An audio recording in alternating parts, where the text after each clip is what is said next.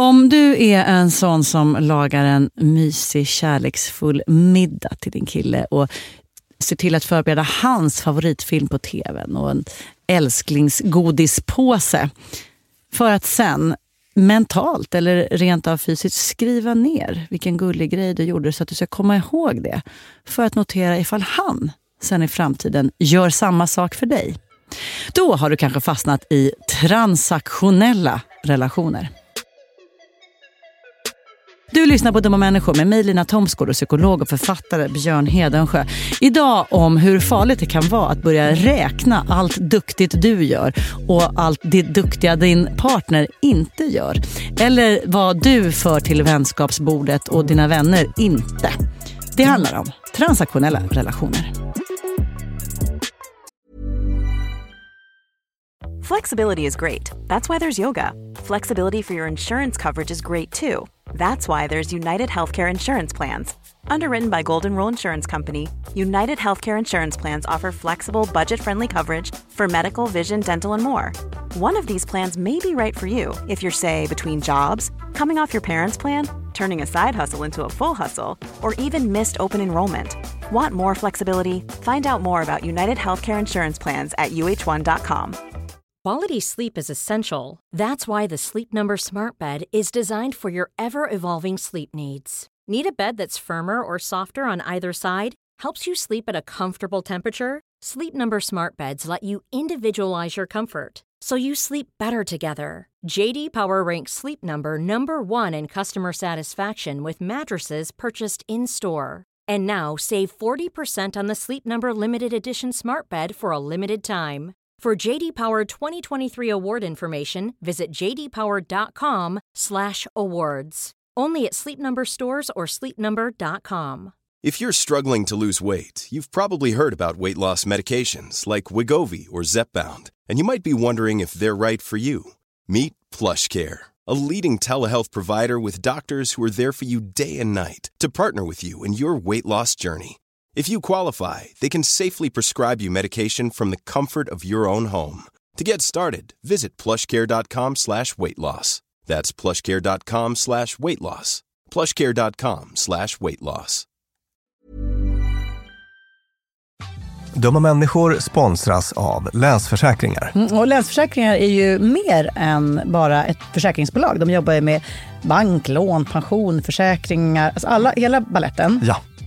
Och det här tänkte jag på i morse när följande sak inträffade. Du vet, jag och Alex har flyttat några gånger och eh, varje gång vi har flyttat så har vi sagt vi ska aldrig mer flytta. Ja. Vi har också sagt vi ska aldrig mer renovera. Du vet, så här, i- inte en kökslucka ska bytas ut, inte en färg ska målas om. Nu är det så här och det här blir toppen. Ja. Och det har vi liksom lyckats hålla i nya lägenheten tills det blev vinter. För vet du vad som hände då? Nej, berätta. Jag behöver ett badkar. Och vet du vad jag då är så glad över? Nej. Att jag har buffertsparat just för såna här grejer. Så att jag sätter över den lilla summan 1600 kronor varje månad på ett litet konto. Enkom för när såna här saker dyker upp. Att jag bara måste ta bort en liten duschvägg och stoppa in ett badkar. Och det tänker vi nu göra.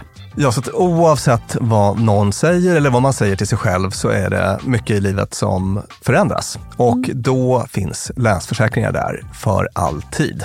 Så kom ihåg att Länsförsäkringars Bank kan hjälpa dig med lån och sparande. Så att du har till exempel en buffert för när saker och ting förändras. Tack så mycket Länsförsäkringar. Dumma människor sponsras av Svenska möten. Och vi har ju pratat om dem och deras tjänster tidigare. Men nu blir det lite aktuellt Björn, för du och jag ska på konferens. Mysigt. Och om du, precis som vi, ska på konferens, vi är ju bara vi två, Ja. men om man är kanske ett större företag som ska fixa allt ifrån ett stort event med logi, mat och aktiviteter och kanske typ show och uppträdanden. Eller bara ett mindre dagmöte på bara några timmar. Ja. Så är Svenska möten den givna partnern att vända sig till för att boka. Det är kostnadsfritt att använda Svenska möten och det de gör är att de utifrån behov och krav ifrån kund tar fram offerter från flera olika ställen så att kunden, det vill säga du, kan välja och avgöra det som passar bäst. Och det är ju allt möjligt då. Slott och herrgård, naturnära storstadspuls eller småstadscharm. De hjälper dig att hitta precis det som passar dig. Det finns ett jättestort utbud och självklart sparar ju det här då väldigt mycket tid. Och Björn, hur gör man då om man vill planera möten eller konferens och använda sig av Svenska möten som partner? Gå in på svenskamoten.se och där kan du välja hur du vill boka. Det går att boka direkt online, göra en förfrågan via ett formulär, chatta med Svenska mötens medarbetare, ingen bot ska jag säga, eller ringa om man vill prata med någon. Ja, alltså svenskamoten.se. Så tusen tack Svenska möten.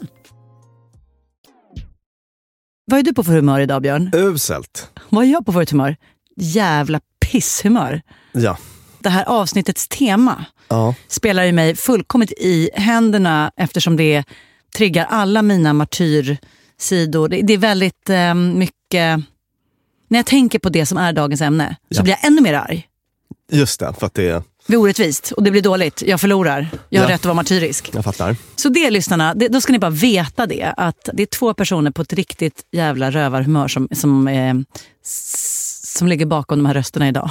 Just det. Och för alla som är nyfikna på vad jag är sur på så, så är det att jag har väntat på en soffa och sen gick inte den in i min hiss när flyttpersonerna kom. Men det var en jävla kanonsoffa. Kanonsoffa, jag hade längtat att det skulle Ah. vara centerpiece i min lägenhet och sen så åkte den tillbaka till leverantören nu då, svinsur. Men jag menar, det kommer att gå över. All right, transaktionella relationer, vad betyder det? Jo, det betyder att man ingår i någon typ av relation. Det, vi kommer väl prata mest om romantiska relationer men kanske också andra relationer. Där man har en affärsmässig approach till relationen. Där det handlar mycket om utbyte, att man har väldigt mycket fokus. Debet och kredit. Japp, att man för kassabok och att man har väldigt stark fokus på det som kallas reciprocitet med ett fint ord. Liksom Ömsesidigt utbyte kan man säga. Och då tänkte jag att vi ska börja med att prata om den här reciprocitetsprincipen eller öms Ja. ömsesidighetsnormen som är så otroligt stark. Andra skälet till mitt usla humör det var att när jag skulle researcha i morse hade avsatt tid till det. Så jag är ju mitt i en flytt då. Ja, Och då så kom jag på att den här boken som jag behövde låg i eh, låda. Ja, och jag fick tag i en av två böcker som jag sökte. Och det var Robert Cialdinis Påverkan, där han har ett Ja. långt avsnitt om reciprocitet. Så att jag eh, läste i den då. Och om jag säger Etiopien 1985, Mm. vad tänker du på då? Eh, barn med stora magar och flugor på ögat och fattiga och svälter. Ja, och det var ju Live Aid och så vidare. Mm. Otroligt så här, formativ upplevelse Ja, för de som är i din och min generation. Att, Verkligen. eh, det var väl den största svältkatastrofen i modern tid. Ja. Och det fanns inget land i världen som hade det sämre än Etiopien 1985. Och sen hände en annan sak 1985, nämligen att i Mexico City var det någon typ av jordbävning. Mm. Vet du vad Etiopien gjorde då? G- gav till dem. De skickade 5 000 dollar Nej. till Mexiko. Och grejen är då att någon gång på 30-talet, jag tror jag att det var, som eh, Etiopien bröt sig fritt från den italienska kolonialmakten. Jag kan ha fel på decennium där, men någonstans där kring tror jag att det var. Och då fick de 5 000 dollar av eh, Mexiko. Så att det här var en payback. Mm. Alltså inte, det fanns inga sådana krav, utan det var någonting som Etiopien gjorde frivilligt då. Mm. De kände att eh, Mexiko var där för oss och nu är vi där för dem. Eh, 70 år senare, eller vad det Ja, blir. Ja. Så att ett exempel på den här reciprocitetsprincipen då på någon slags nationsnivå.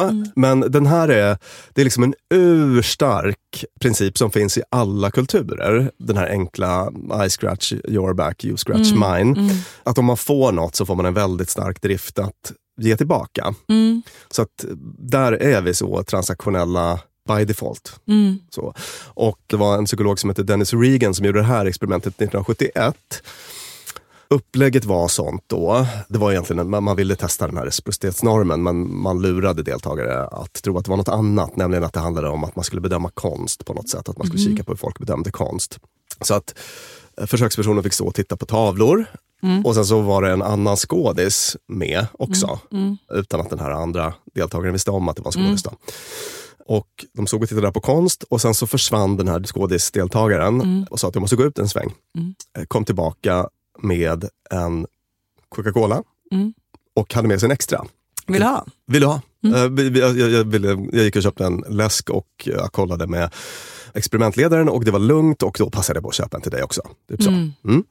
Och sen så hade man en annan grupp då som man jämförde med där den här personen, skådisen, försvann, kom tillbaka men utan att ha med sig någonting. Mm. Och sen så var det en andra del i det här experimentet där skådisen sa, du förresten, det är så att jag säljer lotter och den som är mest framgångsrik kan vinna en bil. Och det är så att ju fler lotter, liksom varje lott räknas. Eh, De här kostar 25 cent. Kan du tänka dig att köpa ett gäng av mig? Och då var det så att den här personen som hade tagit emot en läsk, de köpte dubbelt så många. Kanske inte. Nej, det, Det, känns, kanske känns ganska självklart. jätterimligt. liksom. Ja. Ja. Och så ett tredje exempel på det här är Hare Krishna.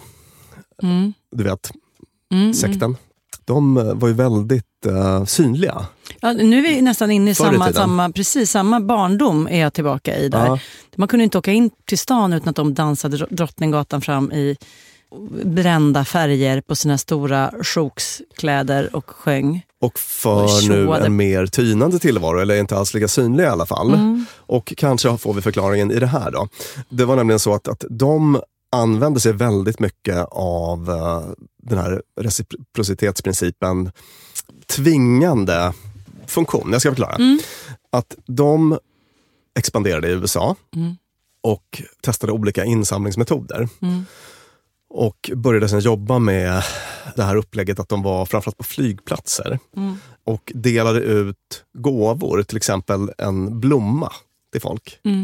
Och sen så frågade de om ett bidrag och märkte att det var väldigt effektivt. Då, att, att f- folk eh, nästan motvilligt kände sig liksom tvingade att ge någon typ av bidrag när de hade fått den här lilla gåvan. Då.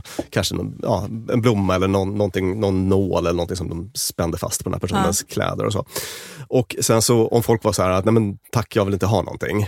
Då, då sa de så här, jo då, det, det är en gåva. Du kan, får, får inte lämna tillbaka den. Jag vill inte, det, det är till dig. Liksom så.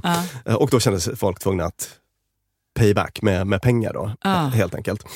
Så att de körde det här väldigt systematiskt till folk började gå i vida cirklar runt om. Alltså folk lärde sig att eh, de använde den här metoden. Och då testade um, Hare Krishna att börja klä sig mer alltså, alldagligt. Att försöka lura Jaha, så man inte kunde spotta dem? man, man- ja. ja. precis. Och det funkar ett tag då, men även detta genomskådades till slut. Och de fick kraftigt krympa sin verksamhet i USA. De gick från 5000 till 800 tempel eller vad de nu har på, på en ganska kort eh, tid. De, men de använder sig väldigt mycket av den här reciprocitetsprincipens tvingande kraft. Och där har man, om du har varit på en sån här nordafrikansk basar någon gång så är det ett, eh, du vet, en sån här gigantiska marknader som Ja, finns ja, ja, i... då får man en liten grej och sen köper man. Exakt. Det, Är det, är det det som är även om man går förbi såna här härliga torghandlare och de säger här, ta en jordgubbe. Vill du smaka lite melon här? Och så smakar man och sen köper man. Eller sminkdisk, här får du ett parfymprov Mm. och vips har man köpt parfym. Eller skönhetssalongen, kom förbi på en gratis konsultation. Ja. Så gjorde man det och vips signade man upp för. Alltså att det liksom, Ja. är, det, är det, det är den här principen? Det är både den och konsekvensprincipen. Då. Eh, Det vill säga att, att om man kan få folk att börja testa saker. Vi har ju pratat om att när man eh, det som mest påverkar vår självbild och identitet är ju när vi gör grejer. Alltså om, om du får en gratis sittning på skönhetssalongen och så sitter du där och då tänker du att jag är en person som... Skönhetssalongsperson, så vi bokar in en tid nästa vecka Exakt. också. Mm. Så att det är väl dels det, men, men också reciprocitetsprincipen. Det är två av de här påverkansprinciperna som uh, Cialdini brukar prata om. Då. Morning, everybody. Who would like an authentic New York bagel? It's really nice toy. Thanks. Thanks. Oh, don't mention it. You owe me one. You all owe me one.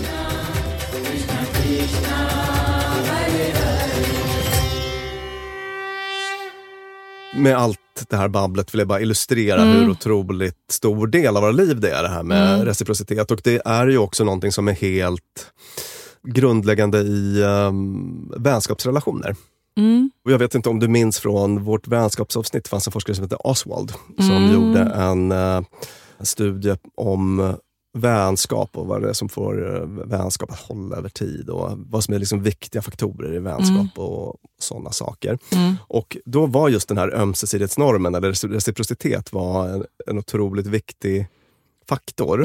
Och ett intressant fynd från den studien det var att man kunde se att vänskaper som hade hållit över lång tid, där fanns det alltid en tydlig idé om att man eh, tar med ungefär lika mycket till bordet. Alltså man får tillbaka ungefär lika mycket som man Mm, du ger. tröstade mig så nu tröstar jag dig. Yes. Du tog med bröd så jag tog med sallad. Visst. Du skjutsar, jag betalar bensinen. Alltså, Ja, även om det hade varit så att, att eh, liksom Kalle har haft en riktigt tuff period nu. Han har varit liksom under isen i två år. Men han var, fanns ju där för mig när jag hade det jobbigt på 90-talet. mm, just det. till exempel. Man växeldrar och sådär. Att, att det fanns alltid i långa vänskaper en ganska tydlig sån känsla. Och jag hade någon annan dålig dag, ungefär som idag, då jag flippade på en kompis. Där jag kände att vi hade en väldigt Ojämnt. det, den där reciprociteten eller ömsesidigheten fanns inte där. Utan jag, jag kände att jag var väldigt mycket där för hen och inte omvänt. Och vi har precis återupptagit kontakten. Men du, jag skulle egentligen bara vilja säga att hittills i allt det du säger, det låter som ljuv musik med varje ton på rätt ställe och helt självklart för mig. Precis så här är världen funtad obviously och jag tycker att det är toppen. Ja. Men, Inga invändningar so far, men nu kommer männet. ja, nu kommer männet. Jag satt faktiskt och tänkte på en sån här dramaturgisk båge i det här Ah, ah. avsnittet och att det var ungefär här. Det, Ja, för det, allt här är ju superrimligt, det hör ju var och en. Mm. Men det kan bli för mycket av det här. Mm. Alltså det kan bli för mycket av transaktionellt tänk. Mm.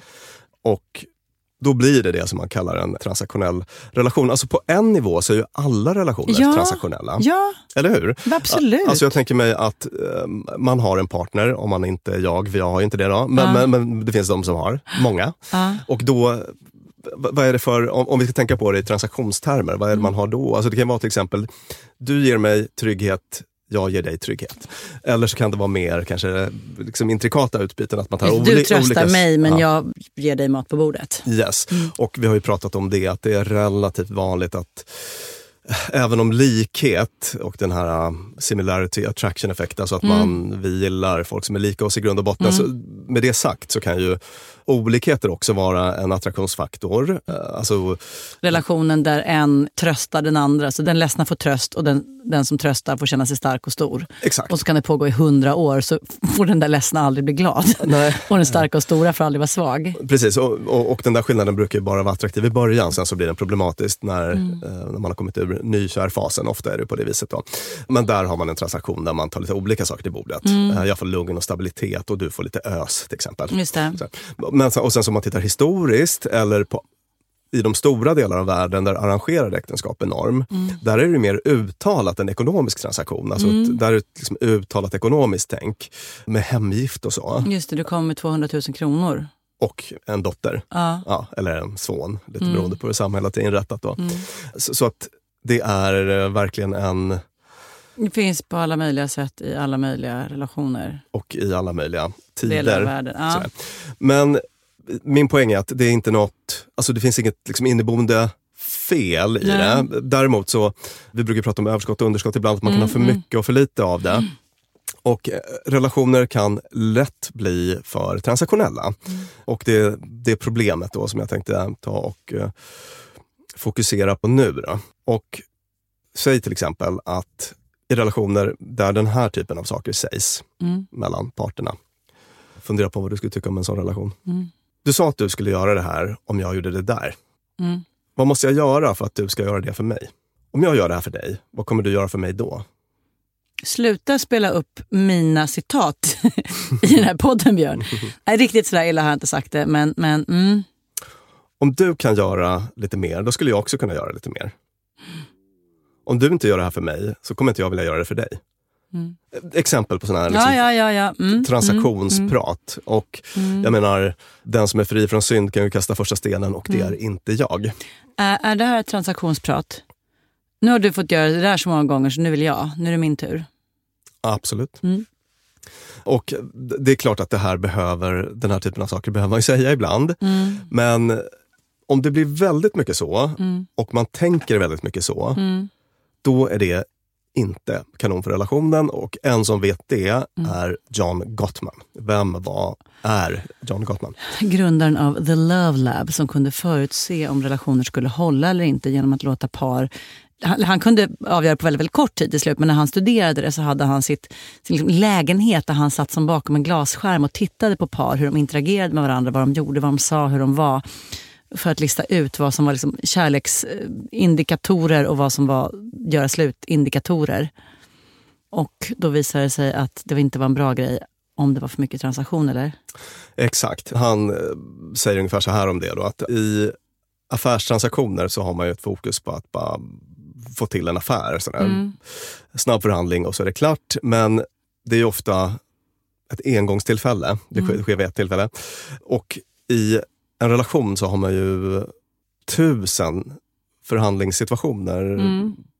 potentiellt. Då. Ja. Och om man har väldigt mycket fokus på att föra bok mm. i dem så, så blir det väldigt problematiskt, menar Gottman. Jag vill veta varför.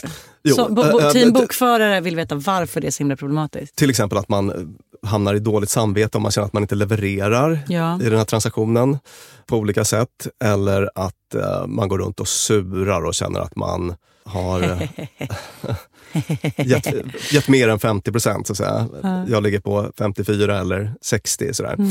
Att man hamnar i ett ständigt uh, tillstånd av liksom, vaksamhet och misstänksamhet. Ja. Det, det, och mätande och räknande.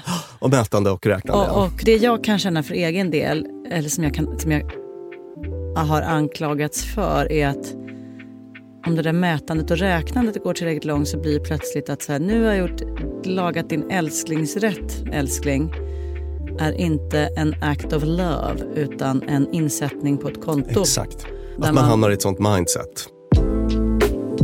I've never considered this any more or less than a transaction between two consenting adults.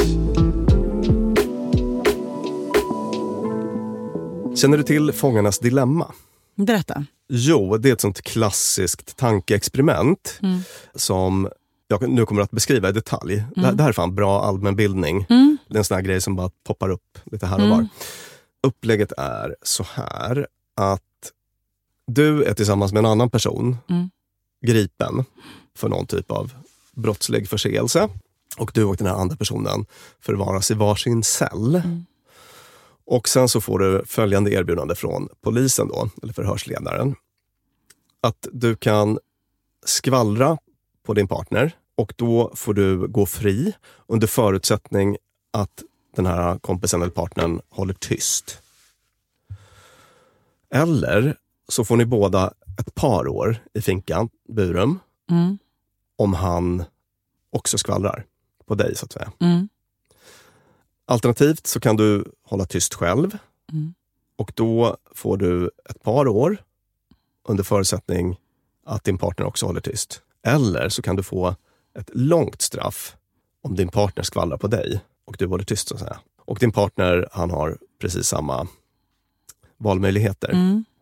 Och om man är en så kallad liksom, rational actor, om man ska vara helt rationell och se till sitt egen intresse, mm. så är det ett ganska lätt val. Rationellt tänker man, jag säger inget för då finns möjligheten att vi båda får gå härifrån. Nej, det rationella skulle vara att skvallra på sin partner. För, ah. att, för att då är det värsta som kan hända att man får ett, några år tillsammans några år. med partnern för den skvallrat på mig också. Eller mm. man, får, man får bara ett par år i finkan. Ah. Eller så får man gå fri. Om man... Eh... Håller tyst och den andra skvallrar, ah. då kan man få sitta länge, länge. Precis. Mm. Så vad skulle du ha gjort? Mm. Det kanske beror på uh, vem, vem ja, den här kompisen är. Men, ja, men exakt, vi, vi, vi, i experimentet så vet man inte. Då tror jag att, men det, men det har, har lite med andra grejer att göra, att jag skulle säga. För att jag skulle tycka att det var bara jobbigt att inte säga. Okay. Jag skulle erkänna, alltså jag skulle vara världens sämsta brottsling, jag skulle erkänna rakt över risk direkt. Mm. Men, men det tror jag inte har att göra med den taktik som vi pratade om här. Riktigt. Vad skulle, vad, vad skulle att, du att, ha att, gjort? Att liksom riskminimera kan man säga. Ja, det, och att um, se till sitt eget mm. intresse. Sådär. Ja du, jag vet inte riktigt. Men, men det som man kan se från forskning då mm. är att det, det, är inte så enkelt som att alla skvallrar på sin partner. Det vanliga är faktiskt att folk hoppas på en tystnadspakt. Okay. Med den här uh, okända personen då på andra Just sidan. Det. Mm. Och det är väldigt intressant då. Mm. Uh, för att det, det, visar den här uh, starka, tänker jag mig, evolutionspsykologiska samarbetsviljan vi har. Det här prosociala, att det, mm. att det verkligen finns där. Och att vi hoppas och tror på att andra är likadana. Ja. Så att det här experimentet brukar man använda för att hitta så kallade freeriders, det vill säga sådana som eh, individer som drar nytta av olika fördelar utan att själv bidra. Mm. Och vad kan vara exempel på det då i, i eh, verkliga världen? Ja, det men- är Klas Klättermus. Klas Klättermus. verkliga världen var Ingalunda skogen eller vad fan den heter. Nej, men precis. Folk som använder eh, vägar och sjukhus utan att betala skatt. Ja. Eh, liksom skattesmitare då. Eller eh, Sådana vänner man har som alltid kommer hem till en på fest men inte bjuder själva. visst, eller sådana som alltid kommer sent till Ja. en överenskommen tid. Det blir den andra då som får betala priset. Men som eh, ser till att vara på plats när man bara, jag bjuder nu så bjuder den andra nästa gång och så hinner man gå hem innan dess. Japp. Och, så att man använder det här experimentet för att hitta freeriders. Då, och det känns jobbigt att du blev en... Mm, jag var en freerider nu, men det var, jag, som jag vill säga, det, just, det var mer en fråga om erkännande grejen. Att Mm. jag tycker att det är så, jag tror att det, det är någon känsla av så här, storebror ser dig. Att jag, jag erkänner bara. Ja. Freerider-gänget Ja. Hade skvallrat på oss själva och den andra. eh, f- Freerider-gänget hade skvallrat, ja. Vet du vad jag inser nu? Mm. Att i mitt skvaller in- ingår, då skulle jag säga att jag också gjorde det. Det är det. Ja, du skulle inte snitcha på din kompis. Nej, jag skulle säga att jag, jag erkänner. Ja. Det är inte så här, Bosse gjorde det, utan bara jag och Bosse, det var vi, eller, eller jag gjorde det. Alltså, Okej, nej, men jag kanske var otydlig. Det handlade om Ja. att snitcha på Bosse. Okej, nej men det skulle jag absolut inte gjort. Nej, liksom skylla på honom. Så att Nej, säga. nej, nej, nej, nej. Mm. inte det. Jag skulle, jag skulle erkänt själv för att jag skulle ändå tänkt att någon Ja, du, jävel du, du är liksom kom... en egen kategori. Ja, exakt. Ja. Jag skulle nog inte ta på mig hela alltet, men jag Mm. skulle åtminstone inte kunna ljuga om att jag... Du är som martyren. Vet du jag är alldeles för känslomässigt instabil för att svara på såna här frågor. Jag har ingen jävla aning. Vi har provsociala, vi har freeriders och sen så har vi martyren. Ja, det här, allt, exakt. allt det själv. Ja, det var, väl, Exakt. det, det var väl jag som För gjorde vet det. du vad man får då? En jävla massa plus på kontot. Ja. När, man sen, när det sen är bokföringsdags. Ja, när Vem man- var det som var gulligast här? Jo, titta på siffrorna. Nu har jag suttit åtta år i Ja, finkan. exakt. Vad fick jag då? Hey, I scratch your back, you scratch mine. Well, you scratch my back, I'll scratch yours. If you scratch my back, I'll scratch yours. Want flexibility? Take yoga. Want flexibility with your health insurance? Check out United Healthcare Insurance Plans. Underwritten by Golden Rule Insurance Company, they offer flexible, budget friendly medical, dental, and vision coverage that may be right for you. More at uh1.com. Many of us have those stubborn pounds that seem impossible to lose, no matter how good we eat or how hard we work out. My solution is PlushCare. PlushCare is a leading telehealth provider with doctors who are there for you day and night to partner with you in your weight loss journey. They can prescribe FDA-approved weight loss medications like Wagovi and Zepbound for those who qualify. Plus, they accept most insurance plans. To get started, visit plushcare.com slash weight loss. That's plushcare.com slash weight loss. Quality sleep is essential. That's why the Sleep Number Smart Bed is designed for your ever evolving sleep needs. Need a bed that's firmer or softer on either side? Helps you sleep at a comfortable temperature? Sleep Number Smart Beds let you individualize your comfort so you sleep better together. JD Power ranks Sleep Number number 1 in customer satisfaction with mattresses purchased in-store. And now save 40% on the Sleep Number limited edition Smart Bed for a limited time. For JD Power 2023 award information, visit jdpower.com/awards. Only at Sleep Number stores or sleepnumber.com. Dumma människor sponsras av Tele2 och podden Internetpionjärerna. Björn, minns du när du fick internet? Ja, jag minns kanske inte exakt när, men jag minns det där modemet som höll på att plinga och surra. Sjung modemsången. Typ så. Jag har nämligen fått göra världens roligaste grej. Jag har fått programleda en podd som heter Internetpionjärerna. Och den är av Tele2 och handlar om när Sverige kopplades upp. Alltså från de här första modemen via de stora digitala reformerna. Och det är så spännande hur mycket som har hänt under de här åren. Gud, tänk att man har varit med om det här. Tänk att man, och just sådana som du och jag som både minns ett liv helt utan internet och som samtidigt inte skulle klara sig en kvart Nej, utan. precis. Podden tar avstamp i år 1996 när internet utsågs till årets julklapp. Sen följer vi då den här digitala utvecklingen och användningen av den digitala tekniken via vet, BankID, bloggar, internethumor och alla möjliga roliga människor som intervjuas, till exempel David Sundin, Ebba von Sydow och så vidare. Och den här podden, Internetpionjärerna, om när Sverige kopplades upp, finns ute nu. Rusa till poddspelaren. Ja! Mm. Tusen tack Tele2. De här människor sponsras av Arlanda Express. Och du och jag, Björn, var ju på en jobbresa. Upp till Kiruna. Där var det ljuvligt. Verkligen. Och när vi sen landade för att komma hem så hade jag ju planerat på ett Lina Thomsgårds sätt. Skulle hämta barnen goda 45 minuter efter landning. Jag fick oerhört bråttom och istället för att springa ut och ställa mig i den långa taxikön så vrålade jag till dig. Det här var faktiskt det blev en rolig scen. Ja. När jag såg hur det stod så här Arlanda Express två minuter och jag bara Björn, jag måste ta den! Mm. Och du bara, men ska vi inte ta taxi? Nej! Mm. Historia slår igen, jag springer ner och hinner på 18 minuter in i stan springa in, ta en tunnelbana, han hämta mina barn. Fantastiskt ja. Och det var faktiskt otroligt. Ja, Arlanda Express är ju det snabbaste och smidigaste sättet att ta sig till och från Arlanda. Det tar alltså bara 18 minuter och det är väldigt hög punktlighet också. Så att de eh, går i tid, alltid. Mm. Jag har heller aldrig varit med om en svalare tågcentral. Jag vet inte om den ligger så långt ner. Men när man har sprungit snabbt för att hinna med det här tåget, mm. för att man har, min, alltså man har sekunder som man inte kan avvara då är det en väldigt sval liten plats på att stå och mellanlanda. Och sen hoppar man på och då hade man inte hunnit köpa sin biljett för att det hade inte jag hunnit tänka på. Mm. Då var det bara klicket klicket in på nätet. Köp, köp. Hur enkelt som helst. Så praktiskt. Mm. Och det här tåget går från tidig morgon 04.20 till sent på natten 00.35 och i högtrafik går Arlanda Express upp till var tionde minut. Så hoppa på tåget. Det finns gott om anledningar att ta Arlanda Express. Tack så mycket Arlanda Express. Dumma människor sponsras av Claritin. Ja, för nu är det ju vår och vårkänslor spirar. Mm. Även jag får, jag har liksom varit ihop med min kille i snart ett decennium och blir vårkänsla. Lite vårrusig. Ja, jag vill, jag vill ut och hålla hand och springa över en sommaräng.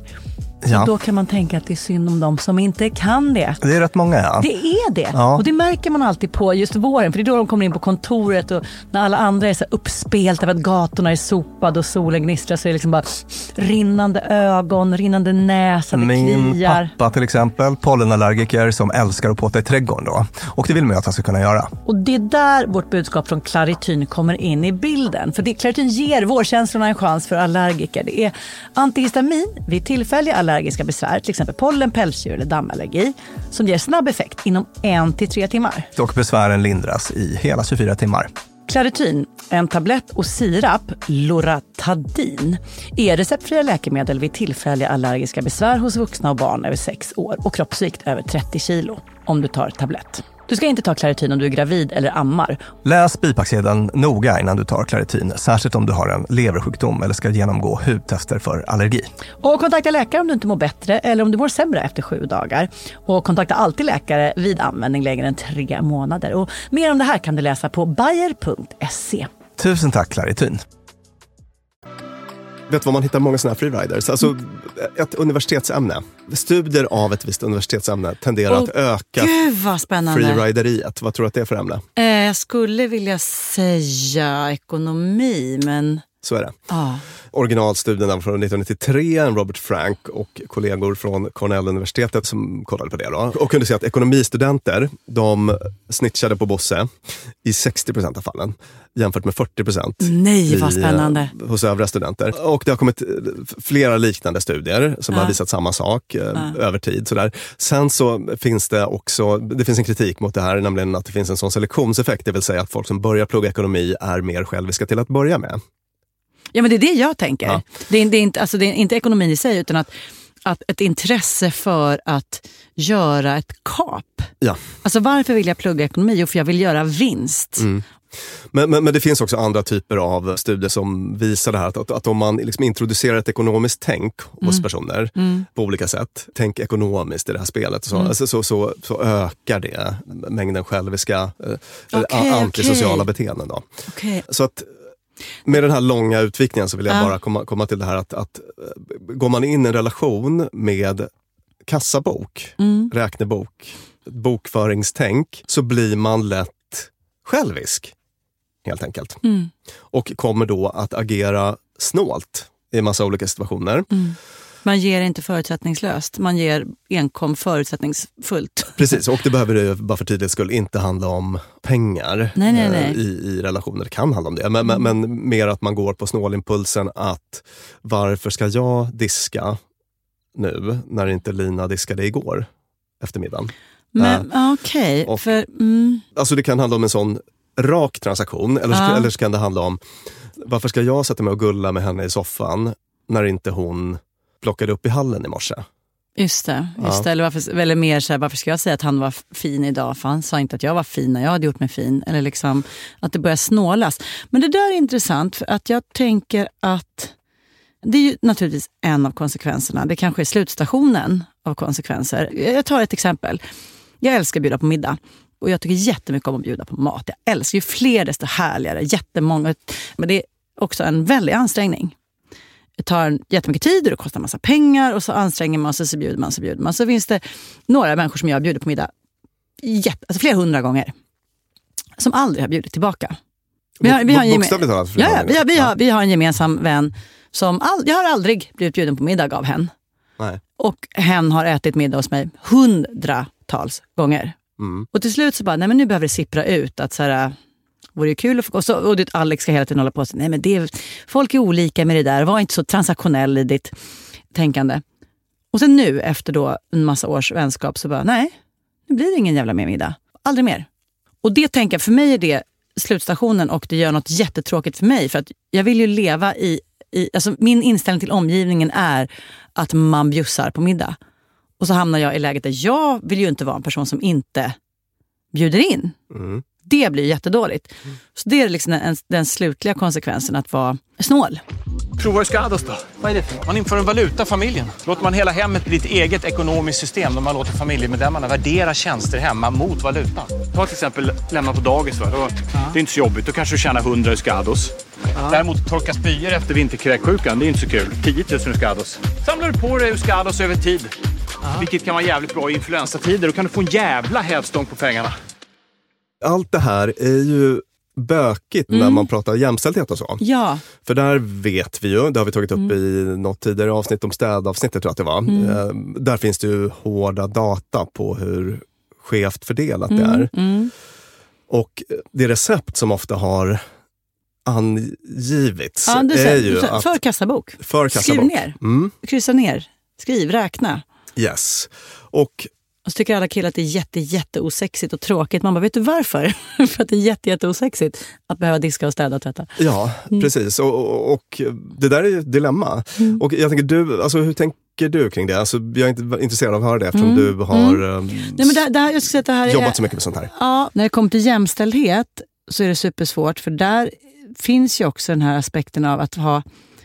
Säga, man, man slåss ju inte bara med förväntningarna på en partner, förväntningar på en själv, utan också med generationer och generationer, generationer av förväntningar på hur en kvinna ska vara och göra. Och I de situationerna så blir ägandet av hemarbetet en... Eh, så här, ja, det är jobbigt och dåligt att behöva drar tungt. Och med hemarbete så menar jag alla de här bitarna som i de här studierna ingår. Vem är det som liksom bokar playdates med kompisar? Vem är det som planerar middagar, födelsedagar, skolavslutningar, bla bla, allt det där.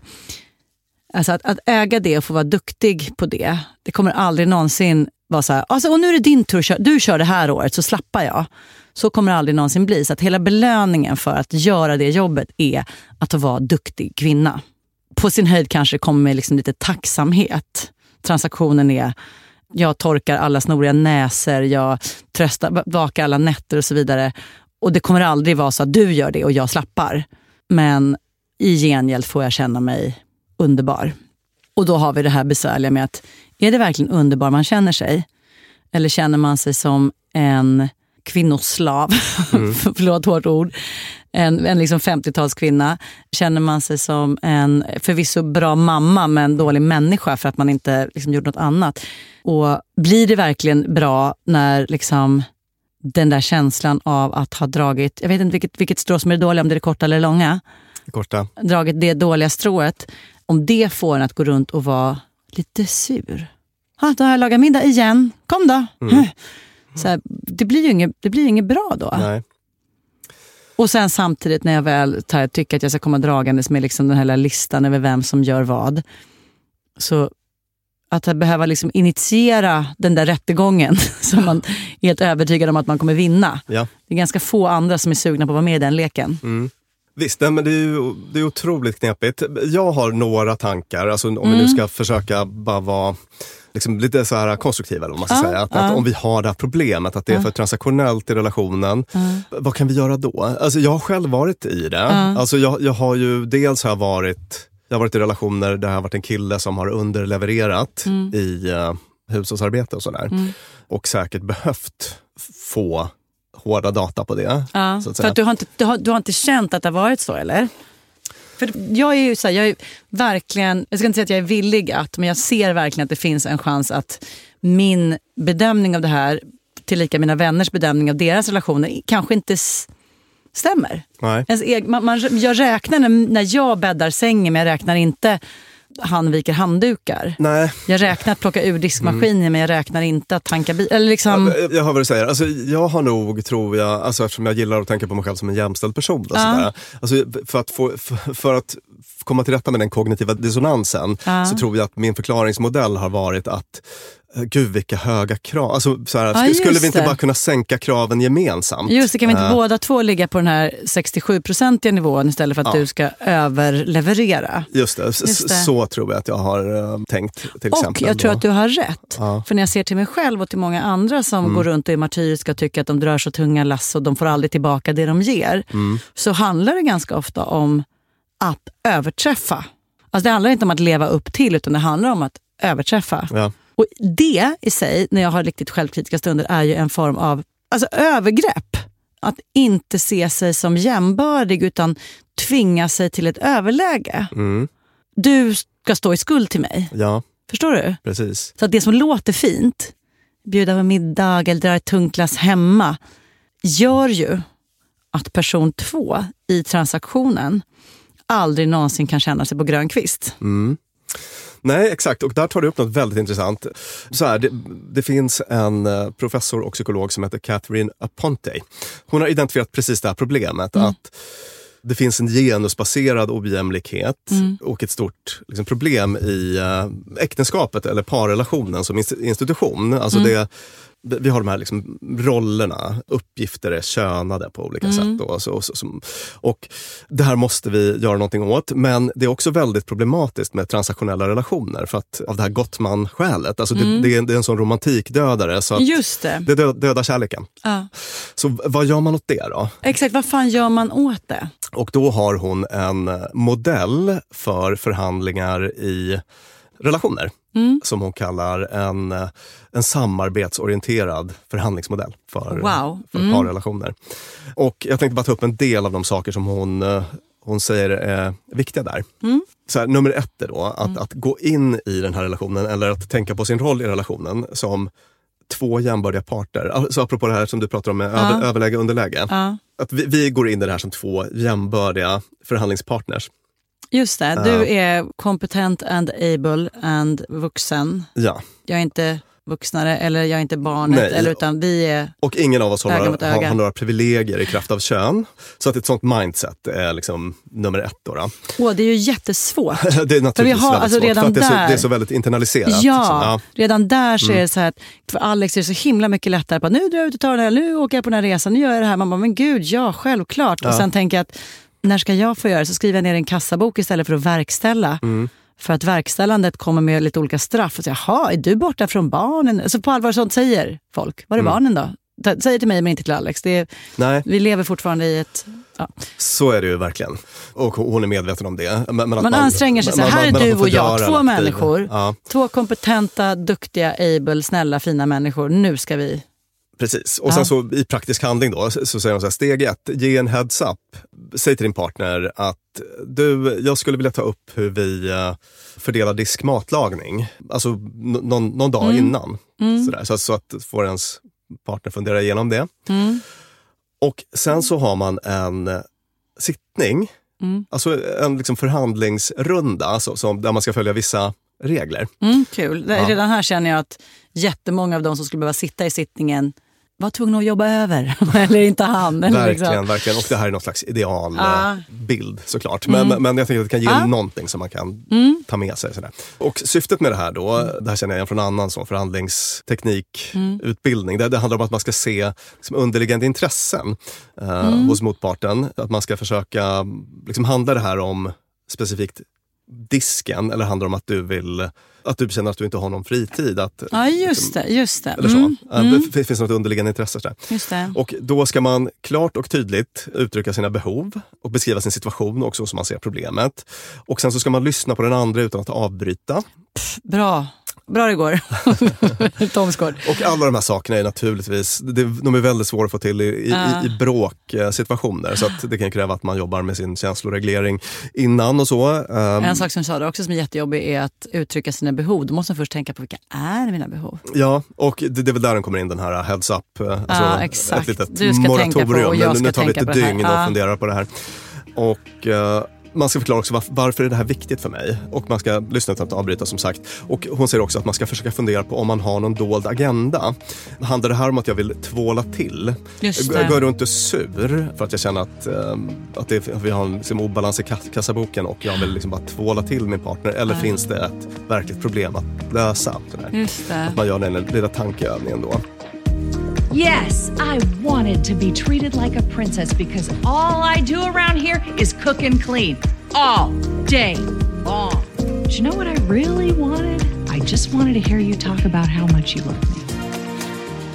Det här räknandet då, jag tänker att det har en funktion, men inte som en... Alltså det får inte vara det självklara sättet att prata om allt som man... man nu har jag diskat fyra gånger, du har diskat fem. Alltså om man har den typen av samtal varje dag, då tror jag att man har ett överskott på transaktionellt Mm. tänk. Jag tänker att man kan spara det till välvalda tillfällen. Mm. Att, att man har någon typ av eh, balanserad nivå. Att man använder räknandet pedagogiskt men inte som en norm i kommunikationen. Ja, Vad säger du om Mm. det, Lina Thomsgård? Jag tycker att det låter bra. Jag tror att räknandet, för mig så är det en, eh, ett hjälpmedel. Det kompenserar för min oförmåga att säga snälla hjälp mig. Mm.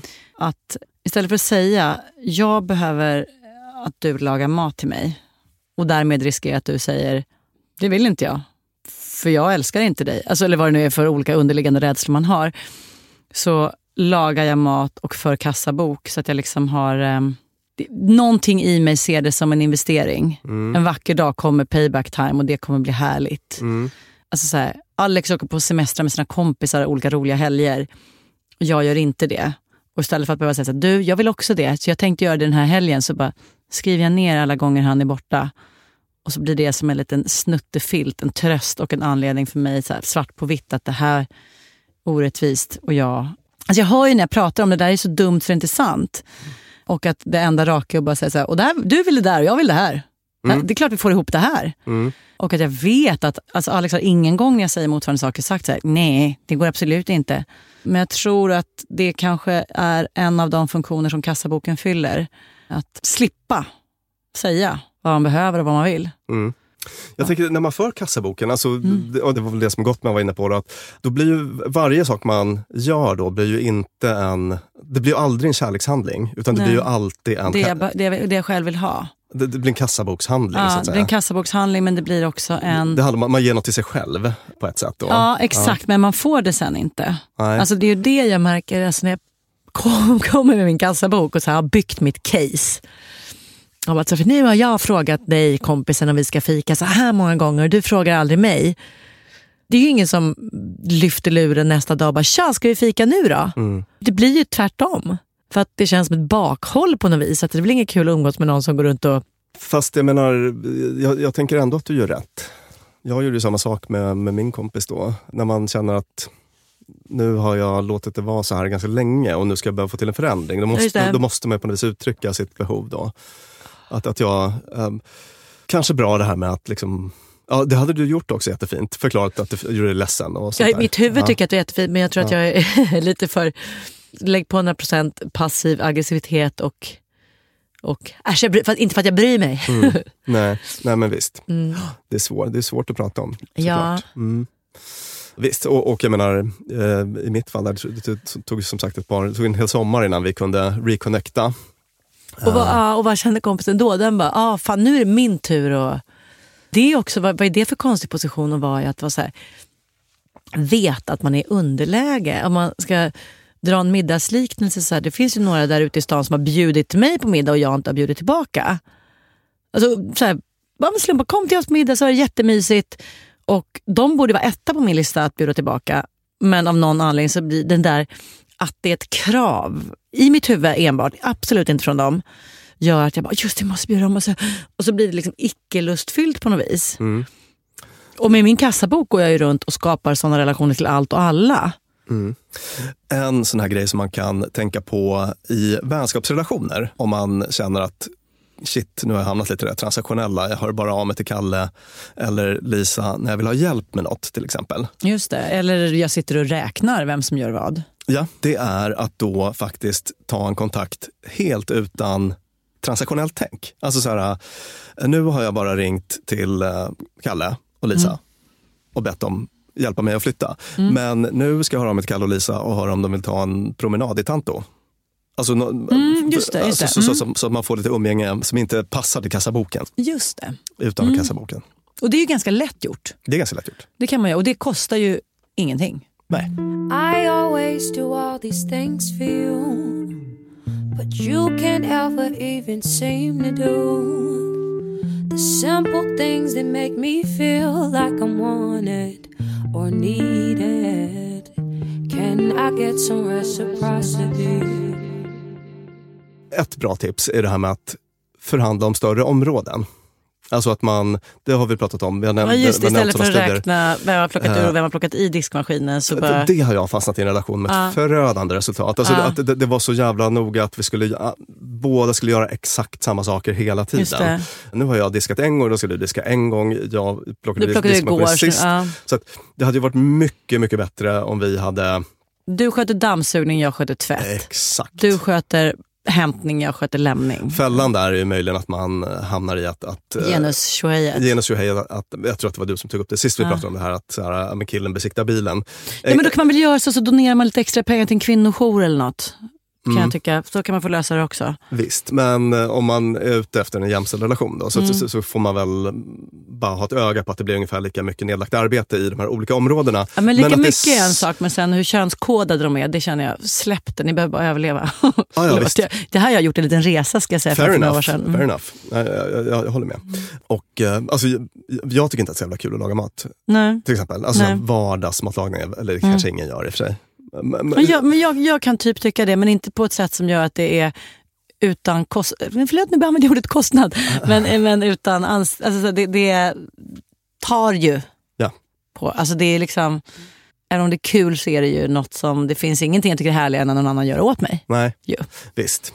Men eh, sen finns det andra, det finns vissa saker jag tycker det, jag har inget problem med att vika tvätt. Nej. Däremot att nej, nej, stoppa in den i maskinen tycker jag är bökigt. Man, mm. Precis, alltså man kan ju låta det vara lite styrt av intresseområden. Ja, det är det jag tänker. Men så mm. får man väl försöka hitta någon typ av rättvis fördelning då, mm. som båda kan uh, köpa. Det är det som hon uh, pratar om också. Catherine Aponte, att man ska mm.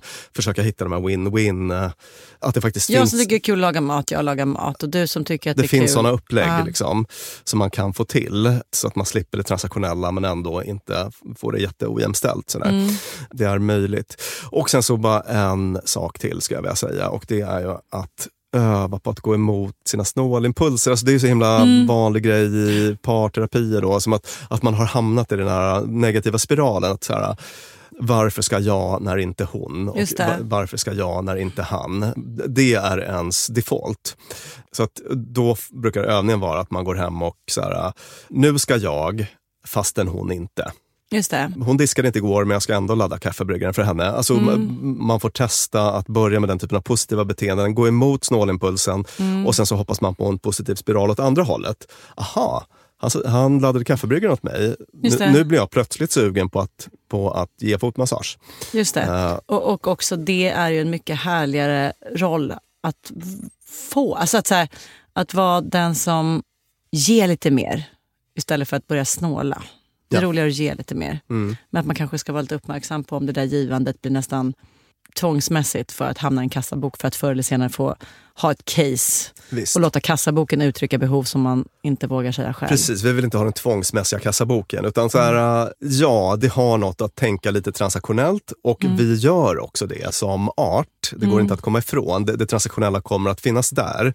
Bra att ha ett öga på om man är den som gör allt hushållsarbete, Mm. då, då kanske man får föra lite kass, kassabok. Mm. Men att man ska vara försiktig med att låta det transaktionella bli norm i relationen, för det kommer att ta koll på den. Så kan man väl sammanfatta vårt eh, lite yviga Mm. och små Känslomässiga. känslomässiga prat idag. Ja. Tusen tack Björn. Vi kommer få anledning att återkomma till de transaktioner vi ägnar oss åt. Jag heter Lina Thomsgård, med mig sitter Björn Hedensjö och vår podd heter Det var människor och klipps av Peter Malmqvist och produceras av Klara Wallin. Spelas in gör den hos Beppo och ni hittar oss på Instagram. Där heter vi Dumma människor. Tack och hej!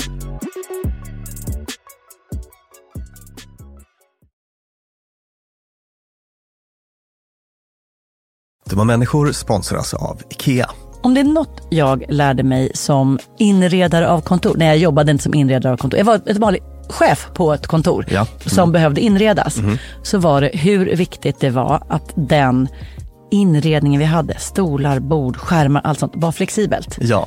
Vi började som två personer, vi blev åtta personer, ibland var vi tolv personer. Mm. Så vi behövde både bli fler, vi behövde stuva om och Folk har ibland, lite olika behov. ibland behöver man vara avskärmad och ibland inte. Exakt.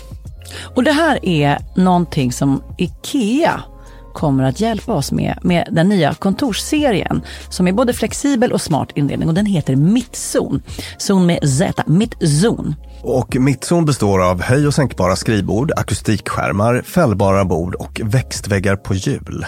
Så det är enkelt att skapa trivsamma arbetsytor med plats för både möten och eget fokus. Och det är framförallt enkelt att skapa de här flexibla ytorna. Alltså att man kan förändra och anpassa efter aktiviteter och nya arbetssätt. En sån här grej är ju det här med hybridarbete. Du vet Mm. att man jobbar lite hemifrån, lite fysiskt på arbetsplatsen. Och sådär. det. det ställer ju verkligen helt nya krav på det fysiska kontorets roll. Man behöver en helt ny flexibilitet och bekvämlighet. Och det här är ju varför IKEA grundades i Älmhult 1943 för att skapa en bättre vardag för de många människorna. Så upptäck Mittzon och mer om detta kan du läsa på ikea.se företag. Tusen tack IKEA! A lot can happen in the next three years. Like a chatbot may be your new best friend. But what won't change? Needing health insurance. United Healthcare Tri Term Medical Plans are available for these changing times.